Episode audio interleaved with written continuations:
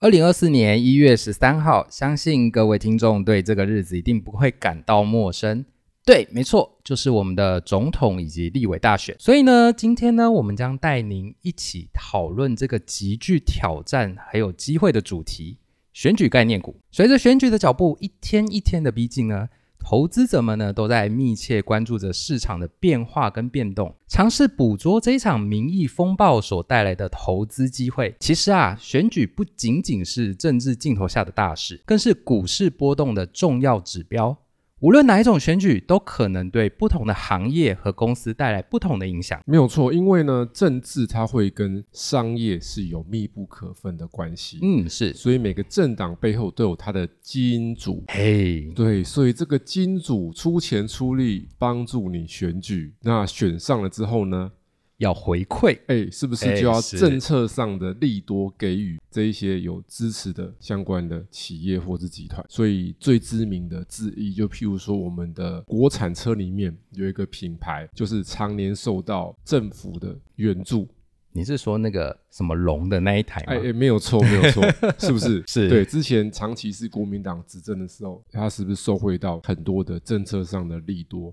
嗯，对，这就是相关的一些内容。所以今天我们就来带大家探讨一下，选举到底有什么样的投资方向概念股呢？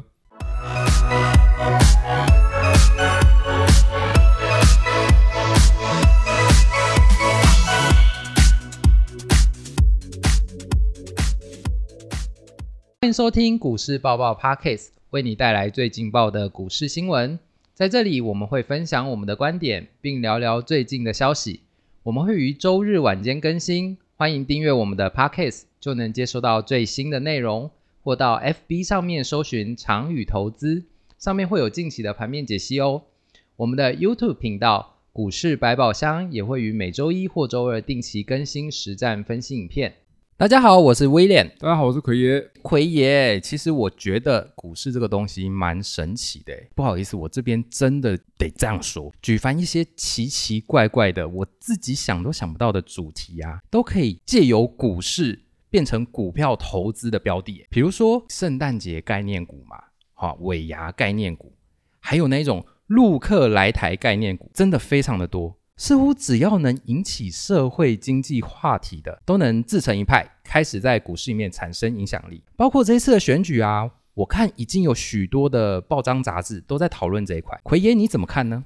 其实讲到这个概念股，其实五花八门啦、啊除了刚刚威廉说的那些以外，我可以再举一个更特别的，还有林志玲概念股。哦，当初林志玲是不是跟这个日本先生要结婚的时候，嘿，是然后这时候是不是各大的媒体都一直在报道这个资讯？对，所以入股里面就产生了一堆林志玲概念股，只要林志玲代言过了、帮她站台过的股票，就开始哇，就开始涨了，哦，。这很神奇非常神奇。对，所以有时候投资它就是一个热潮，股票分什么长期成长的那一种产业，它会有一些慢慢推升的动能，但是会有一些那种人来疯式的股票，就这时候大家疯这个，突然就哇就起来了。譬如说今年上半年是不是台股疯 AI？哎，对，所以什么股票只要跟得到这个 AI 这个车，它就怎么样了，哎，就涨它了。就升天了。是譬如说，我就举一个例子啊，有一档股票叫做八二零一，然后这一档股票你打下去代码之后，你就会发现这是一个令人熟悉的公司。我相信台湾大部分的人都认识这家公司，它叫做无 。敌真的是无敌，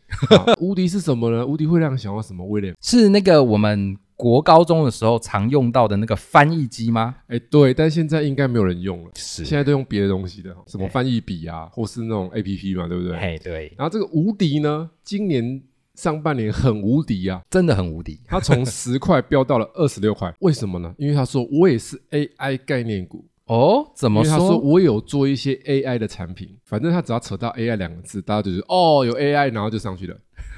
对，有时候股票就是这样，这么的不讲理，但是又讲理，为什么呢？因为这个道理是人说出来的，嗯就是只要市场上认同说对你是跟 AI 有关系的，那它就会有资金涌入，所以股市场是这样，很好玩的。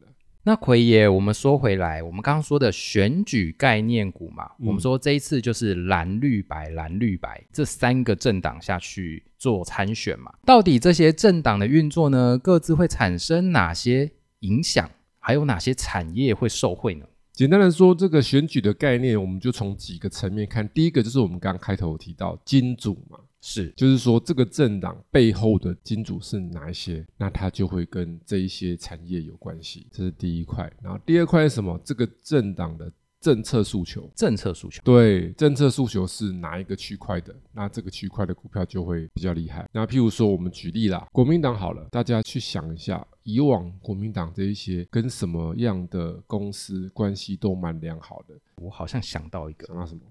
跟土地有关，哎，没有错，因为以前民进党在攻击国民党，就是说国民党那些政治人物都很有钱呐、土地一堆啊，是啊，还有很多开建设公司啊，盖房子啊，对不对？是不是房子、土地一堆，有没有？对其实都跟这些建商有关系。所以国民党的很多金源是来自于什么？跟这些建设有相关的营造营商，对，营建业。所以国民党的政策里面，政策概念股有两大块，第一块就是资产股，资产股，田桥仔概念股。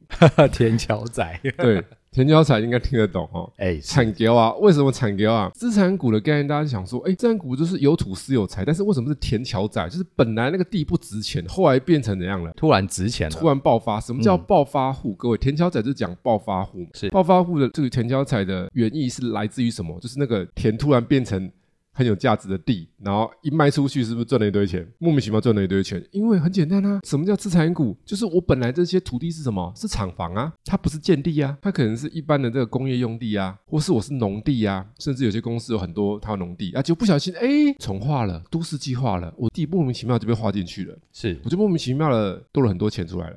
然后我就莫名其妙赚了很多钱，对，这就叫资产股。所以通常资产股都是老牌的公司，对，有很多什么纺织股啊、塑化股啊、什么橡胶股啊，其实到后来都变成资产股。也就是说，橡胶不赚钱呐、举例啦，譬如说橡胶股里面有一档叫做二一零七。后生这一档股票其实它就是一个橡胶股，这档后生你可以去看它以前哦，它曾经从十几二十块，也可以一路涨啊涨啊涨，涨到三十几块，三十几块又跌到十几块，那十几块它又可以涨到三十几块，就这样来来回来来回来来回。但是这个东西后生到底它主要的这个获利，你如果去看一下，就会发现其实它的本业的橡胶部分已经没有赚什么钱了，它几乎后来都是靠资产开发，就是吃老本啊。哦，那、但这吃老本也有分很会吃的跟不会吃的哦。怎么分啊？什么叫很会吃，什么叫不会吃？哦，当富二代的有没有分会当跟不会当的？哎，有对吗？什么叫不会当的？只会花不会赚嘛？是啊，有的富二代又会花又会赚嘛？嘿对，什么叫做只会花？就是说我一直把我既有的土地资产活化拿去卖，拿去盖房子，赚到钱之后我不再积极的投资，这种就是只会花主产的。那最有名的就是星光集团。哦，对，因为星光集团其实在金控里面，大家可以看到它的成绩的确是吊车尾，看股价就知道了。所以你去看那个金控股嘛，叫做金控股的，请问星光金控的股价是不是倒数？是几乎是倒数，是为什么？因为他们的资产活化的策略非常糟糕。那后生他就是后来转型。然后他就开始去盖房子，后生盖了很多知名房，像包含了在新北啊、新版特区有没有？那边他们就有地，然后他们就盖了房子，然后盖了那种豪华建案，哇，一平也是那种六十万、七十万之类的那种价钱。所以这是国民党的部分。那如果是民进党呢？应该说民进党的政策概念股是很鲜明的，让我想一下，好像跟绿能有关，对不对？小兵立大功。什么叫做小兵立大功？就是说，国民党的资金来源跟这一些政策导向，就会变成说，好像是那种哦，我本来就是很有什么很有，然后我再利用我的这个资源怎样再去发挥赚更多钱。民进党这边就是另外一种情况，就是我要抓到那个时代的风口，因为我可能本没那么粗，但是我要一个跷跷板这样啪一翘就上去那种。那你就想一下，哪些产业可以一飞冲天呢？盖房子可以吗？不行嘛。嗯，盖房子怎么一飞冲天？盖房子你要本啊，你没本，你有办法这样一飞冲天吗？没有办法啊，困难，对啊，对，光买个地就要多少钱的，对不对？所以哪些产业可以一飞冲天？生计啊，哦生。计是目前美国数一数二的大药厂辉瑞药厂，当时在多年以前是这么大吗？没有啊。嗯，那为什么变这么大？大家都知道那个故事嘛，因为他发明了一个什么蓝色小药丸小药丸。哎、对，所以发现说这个小药丸竟然可以帮助男性表现，对不对？是所以本来他开发不是要这个的嘛，结果在测试过程里面发现，哎，有这样的显著效果，结果居然疯卖了。所以辉瑞当然就是怎样坐地起价嘛，价钱就越来越高，所以靠这个小药丸是不是就哇发达了？嗯，还有什么呢？绿能啊，因为绿能是新东西啊，新的东西它才会有什么新的机会。是所以你看哦，马斯克很聪明，不管你是要做小生意或大生意，我们从小生意做起，你要有一个基本观念，就是你不能找大家都已经做得很成熟的产业。就是这个跑道，你已经跑不赢别人了啦！一进去你就是先输家了啦。譬如说，我举一个例子啊，有的人一腔热血说我要开咖啡店，十家九家半倒，嗯，原因很简单，因为咖啡店已经一堆连锁集团了，那还有一些比你早做的人了，所以你要跟这些人抗衡嘛，你要跟连锁集团无法抗衡，你一定输嘛，因为这边已经是一个成熟的市场，所以这是一个简单的概念。不管是做生意或投资，如果这是一个成熟的产业，它就不会有暴利，它只会有基本的利润。譬如说，你要开餐厅或是做咖啡厅是很辛苦，那餐厅可能还好一点点，为什么？因为有不同的特色的餐有厅，不同的口味的。如果你是口味是很 popular，就是大家都有在做的东西，譬如说今天你要弄一家卤肉饭，台湾不要想了啦，再闯出来的几率会偏低。所以你会发现嘛，到处都有人卖卤肉饭，但是卤肉饭生意好的名店还是就是那几家，对譬，如说三重有两家很有名的嘛。我不知道那个威廉有没有做研究，您说胡须章 吗？ 不是三重有两家，一家叫做金大，一家叫做五等奖。五等奖，对，五等奖跟金大是三重特别有名，所以每个地方都有每个地方比较有名的嘛。回过头来，所以民进党他就是选的什么绿能，是因为这是新东西，生计也是新东西，对不对？所以这就是他们的相关的概念股。回忆我这边呢有整理了一些资料，嗯比如说呢，像绿营概念股呢，就像刚刚有提到的风电啊，还有生技股啊，还有一个台商回流股，嗯以及国建国造。主要是这四个没有错啦。所以顺便来跟大家谈一下这些个股的情况，因为大家一定会有一些问号，说，哎，既然这些股票是有相关，但是它不一定会发挥啊。有时候股票它要有明显行情，它需要一个天时地利人和人和在那边，所以我们要去看看。那第一个，我们风电常看的可能几只指标股：九九五八世纪钢、二零三一星光钢、三七零邦。上尾投控这三家都算比较知名的。那最简单的，我们现在还是整理一些基本资料来跟大家做一下观察啦。我们先看一下九九五八世纪钢哈，世纪钢的部分我们这边也一样整理一下资料，因为我们之前常跟大家分享这个季涨跌资讯有没有？哎，是所以我们发现一下，世纪钢它的平均上涨几率最高的是第一季，是的，非常高，对不对？点数最高也是第一季，第一季，然后很好玩是什么呢？点数最低的是哎，第四第季四耶，季，也就是说第四季的股价会是比较低迷的，但是第一季它就比较容易有扬升的机会。所以这是蛮合理，为什么？因为世纪钢它跟风电很有关系嘛。那通常这种大的工程，它的发包都一定会在哪里？在年初，年初，嗯所以工程相关的股票，它在年初的这种接单情况会比较好，所以你会是年底年初会是比较好的一个观察点，你可以用一些自己的分析方法去做一些追踪观察。那我们再来看一下第二个二零三一的星光钢，那其实都是钢嘛，因为这些都是有接触到这个风电的，结果一模一样。星光钢也是什么？第一季比第较一厉季害，比较厉害，点数或是上涨机遇都是第一季。然后还有一个就是比较不一样，三七零八的上尾投控，上尾投控就是这个风电的相关的这个知名的厂商。那么它上尾投控就比较不一样哦，它上涨机遇最高的其实是第四季，是但是点数最高是第一季第一季，所以原则上还是第一季的表现比较好比，较好，第四季可能开始起涨，对不对？所以其实诶，时间点都还蛮微妙的。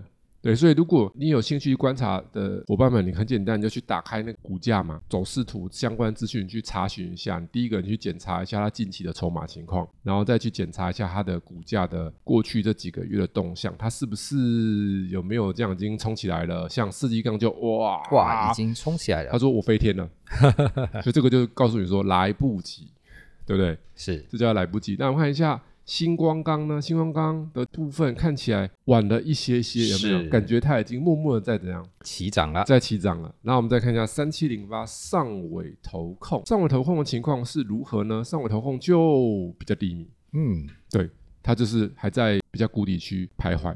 对，所以这代表说，同样一个题材，每只股票会不一样，那你自己就要去做一些区别，哪些比较适合去观察、找寻一些投资的机会，是这样。辉爷，我们刚刚提到台商回流呢，台商回流部分，我们也可以探讨几家啦，像四九三八和硕，和硕因为它有积极的回台要做一些投资，和硕大家都知道嘛，就是知名的代工大厂，对不对？嘿，是那我们一样合作来做一下观察它的涨跌的资料。合作的部分其实也很明显是什么？第一季第比较一厉季害，都是第一季比较厉害，嘿，是就是第一季的季度的涨率比较高，上涨的点数也是比较高的。以历年的分析资料来讲，第一季的状况是比较明显、比较好的。那我们再来看其他还有什么？一五三六的和大，那和大大家可能会稍微没那么认识，因为和大其实最有名就是 Tesla 概念股，它是一个机械股。它是做什么呢？做那个变速箱的齿轮。特斯拉的电动车有用它的什么齿轮，所以它就是标准的特斯拉概念股。那我们看一下，哎、很好玩。今天我们找的股票几乎都这样、诶哎、都是第一季耶。对，和大也是第一季上涨几率比较高，上涨点数比较高，对，也刚好是第一季的情况是这样子的。那我们再来看一档，就是这个二三四五的智邦。智邦的情况呢，其实它是第四季哦，第四季的上涨几率比较高，点数也比较高，所以如果以智邦来讲的话，可能已经有陆续涨了一段的情况，几率比较高。所以这是我们的台商回流部分。另外，威廉还有整理吗？有关于其他区块的，哦，有哦，最近那个新闻不是还蛮大的嘛，就是那个国建国造的部分，嗯像那个呃，我们说浅建啊，好像已经完成了嘛。嗯，国建国造部分其实有一些公司是蛮知名，最知名就是二六三四的汉翔。那我们一样的来看一下汉翔的资料哦，汉翔的平均上涨几率最高的其实是第二季哦，点数最高也是什么？第二季，第二季，也就是说它比较好的观察点可能在第一季，适合去找寻一个卖出位置的是什么？在第二季，是第二季这个时间点会比较合适。还有一档就是八零三三的雷虎，雷虎主要最早其实做那种遥控的飞机那些玩具。遥控飞机跟军工有什么关系呢？因为现在很流行什么无人机，是的，所以这些技术它可以运用到哪里去？用在无人机上面。到无人机里面去的。因为这个无人机现在有很多种作用，我们最常见的作用就是空拍机啦。空拍机是不是可以遥控、遥控、遥控这样啊？那还有一些什么典礼哦，典礼是不是有那个灯光秀？对就会用那个无人机这样让它飞来飞，空拍机飞来飞来飞。那那时候搭载什么？搭载那个声光效果的。那奎爷，我们有了这些方向之后呢，要怎么去做观察呢？因为其实股票的题材需要做一些发现，那你发现之后。最需要的是什么？是要把它转换成为投资的机会。其实最简单就是说，你要去观察一下这些概念股，它哪一些现在的状况条件会比较好？什么叫状况条件？第一个，它的筹码结构是不是散户的状况是比较下滑的？因为散户状况比较下滑，代表说可能有一些重大户在做一些布局的。那第二个就是说，它的股价是不是在比较低档的位置去？因为主力要炒股票，它一定要炒那个什么低的啊，低，的才赚得多啊。低不是股价低，是股价的位置区低，嗯，它往上升的空间才会大大。啊，那个飞到天上去的，怎么炒空间也不会太大嘛。大概就是两个主轴，你去筛选一下，可能就会找到一些比较有机会发酵的个股。奎爷，我们今天好像只有讲到民进党的部分，那我们是下一次可以讲其他的，比如说像国民党啊或民众党的部分呢？嗯，的确是可以的，因为我们今天时间有限啊，我们现在已经时间差不多来到我们单节的时间了。那我们下面可以再继续跟大家分享一下，说，哎，国民党的概念股要怎么观察一些整理的资料，还包含了可能民众党到底有没有概念股，因为民众党是比较新的嘛，对，它没有既有的那一些这么多资讯，但是我们会试着帮大家去挖掘出来一些，诶，有没有民众党相关的概念股可以去做一些观察。那大家可以期待一下我们下一个单集的播出。好，感谢奎爷今天与我们分享的这些资讯。如果有其他生活理财相关的内容想要了解的，哎，欢迎到 Apple Podcasts 或 Mr. Box 上面留言，参考我们资讯栏里面的联络方式，与我们一起讨论。那最后呢，如果喜欢我们频道内容的朋友们，记得按下订阅以及分享。我们下次再见，拜拜。下次见喽，拜拜。